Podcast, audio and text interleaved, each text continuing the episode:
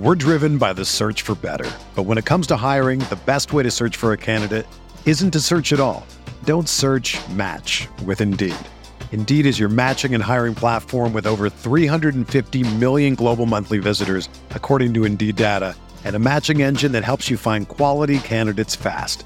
Ditch the busy work. Use Indeed for scheduling, screening, and messaging so you can connect with candidates faster. Leveraging over 140 million qualifications and preferences every day, Indeed's matching engine is constantly learning from your preferences, so the more you use Indeed, the better it gets. Join more than 3.5 million businesses worldwide that use Indeed to hire great talent fast. And listeners of this show will get a $75 sponsored job credit to get your jobs more visibility at Indeed.com slash BlueWire. Just go to Indeed.com slash BlueWire right now and support our show by saying that you heard about Indeed on this podcast. That's Indeed.com slash BlueWire. Terms and conditions apply. Need to hire? You need Indeed.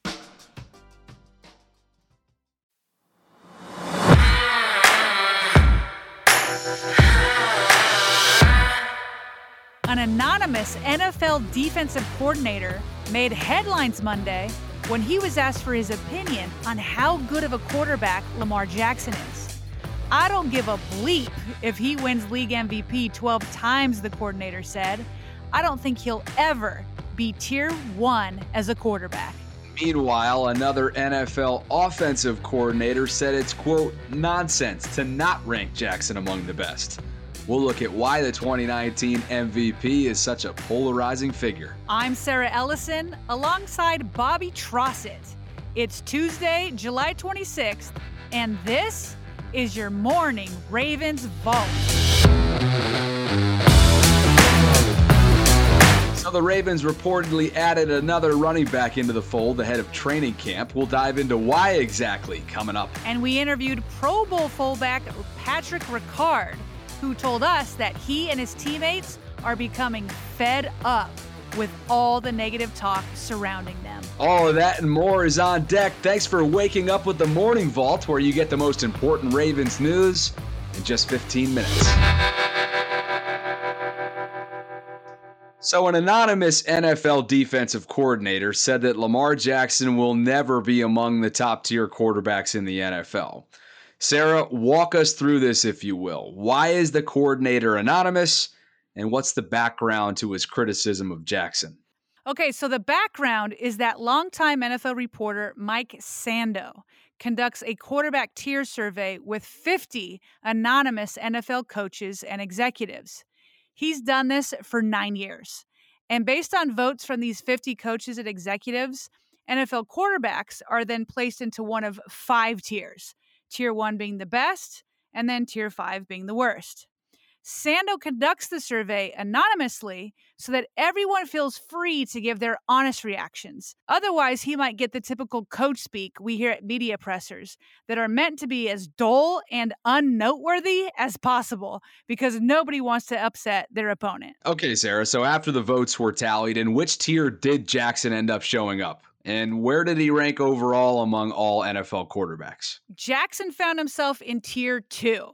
So he did receive eight tier one votes, but that was just half of what he got after his MVP season. And then he also got eight tier three votes. There were obviously a lot in between. So, putting all their votes together, he was ranked as the 10th best quarterback in the league. And you could go to the athletic to get that full list. I'm sure Jackson and his supporters believe he's better than the 10th best quarterback, but that's not what seems to have people up in arms now, does it? They're already used to Lamar not getting the credit they feel he deserves in the rankings. It's more about the anonymous defensive coordinator and his comments, no? Yeah, that's exactly right.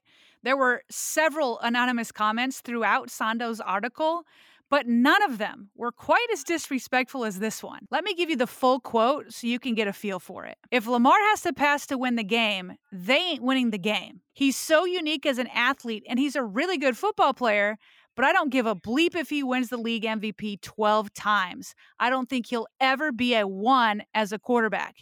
He'll be a one as a football player, but not as a quarterback. So many games come down to two minutes, and that is why the Ravens have a hard time advancing, even when they are a good on defense. Playoffs are tight. You have to be able to throw the ball, and Lamar is just so inconsistent throwing the ball. It is hit or miss. End quote. This coordinator certainly did not mince his words, huh?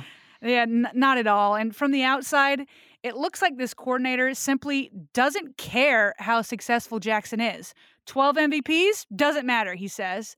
And because of that, it appears his gripe is more with Jackson's style as a dual threat quarterback and has less to do with his overall production or even his ability to win. But I, I should mention there was one other anonymous NFL coordinator that was more positive. He said it is nonsense not to put Jackson in that top tier. And he said Jackson is one of the more special talents to ever play the game, and Baltimore is a contender because of him. The quotes from these two coordinators seem to be indicative of a bigger theme. They're both such strongly worded and polarizing quotes. And for whatever reason, Jackson has been exactly that his whole career polarizing. Where does this stem from? I think it goes back to the fact that he's a dual threat quarterback. And some people just prefer their quarterbacks to be pure pocket passers. But here's the thing, Bobby. Just because Jackson is a historically great runner, that doesn't mean that he can't pass. So, for example, when the Ravens lost their top three running backs last year to injury, Jackson and the Ravens quickly pivoted from being the second most run heavy team in 2019 and 2020 to becoming the seventh most pass happy team in 2021. That's according to football analytics guru Warren Sharp. And Jackson still led the team to a number one spot in the AFC late in the season, despite having a bottom 10 paid wide receiver corps and a bottom 10 paid offensive line. Sharp has been one of Jackson's biggest supporters, and here's a pretty strong quote of his own about Jackson. He was the most accurate quarterback throwing the football outside of the numbers last season to a bunch of wide receivers who many of which you don't even know their names. That's what Lamar Jackson was able to do last season as a passer. Lamar Jackson is a great passer of the football and he is a great quarterback in general. And these ridiculous comments absolutely have to stop. All right, coming up, the Ravens signed yet another running back, their seventh overall of the roster. Who did they sign and why so many?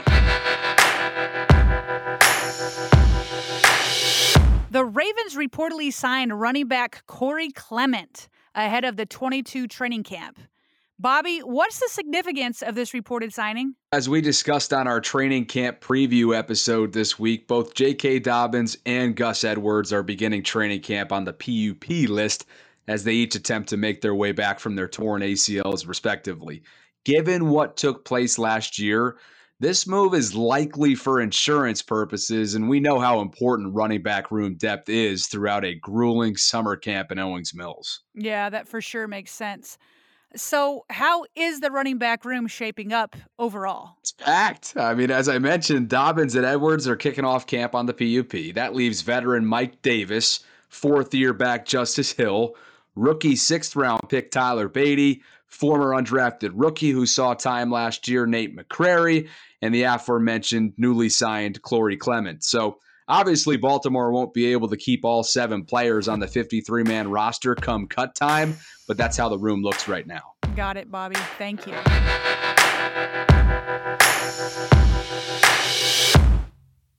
So we had our first ever guest interview Monday with Ravens Pro Bowl fullback Patrick Ricard. You can listen to the entire interview in our archives. But Sarah, what stood out most to you from our conversation? Yeah, what stood out most was his explanation of why Ravens players have been strongly pushing back recently on social media about things that are being said about them. So, for example, we all saw Lamar Jackson's back and forth with former Raven safety Bernard Pollard that was a show. Popcorn was necessary.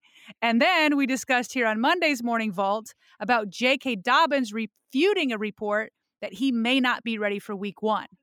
Here's what Ricard had to say. We're all just like kind of sick of just hearing about us not being the team that we were because we had so many injuries. We had this and that, whatever it is. Like, I think guys are just kind of like annoyed and just kind of fed up. And we, we know where we're going we know we're going to come back and we're going to have a great year. And I think that we're trying to be as quiet as we can about it, but people just keep talking and keep chirping and keep saying that guys just they eventually snap you know, they snap a little bit. Ricard also said he feels that if it weren't for so many injuries last year, the 2021 squad could have been just as good, if not better, than the 2019 team that went 14 and 2. So, as you might guess, he's got big expectations for this upcoming season. Based off of last season, we were in we were in every single game besides maybe one or two, and we had so guys injured. I I think if we had everybody healthy, it would have been 2019, 14 and 2 or better. I think we would have been rolling teams. I think a lot of games would have been close. So anticipating mostly everyone is coming back healthy, all the additions we've had, I think we're going to be a team that a lot of people are going to have to circle on their calendars to get ready to play us.